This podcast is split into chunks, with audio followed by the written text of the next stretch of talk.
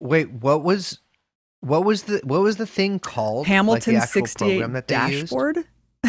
Yes. Like- okay. Yeah, Yeah, yeah, yeah, yeah, yeah, yeah. Because there was prop Right. or not too. That Right. was Remember like a that? that was like a citizens Total board. spook fest, man. yeah, PropOrNot said that they they said that we were doing Russian Oh propaganda. yeah, Yeah, yeah, no, they they're such spooks. It's not even funny. Yeah. Um. But yeah, no, they they were essential in getting so many people deplatformed and basically backpaged into complete oblivion on Google and they're you know they drive a lot of the Twitter and Facebook censorship too. But it's a super elusive think tank that is run by literal war criminals in the Bush administration, which is just so interesting, right? It's like, oh, you guys all came together for this common cause. Yeah.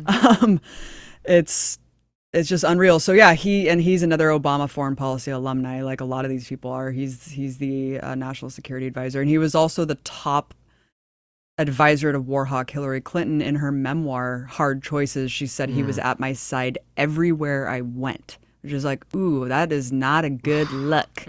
Even Comet Even Comet Pizza? Pizza in the base in the in the bowels of Comet God. Pizza. In the basement? they let anybody in there these days.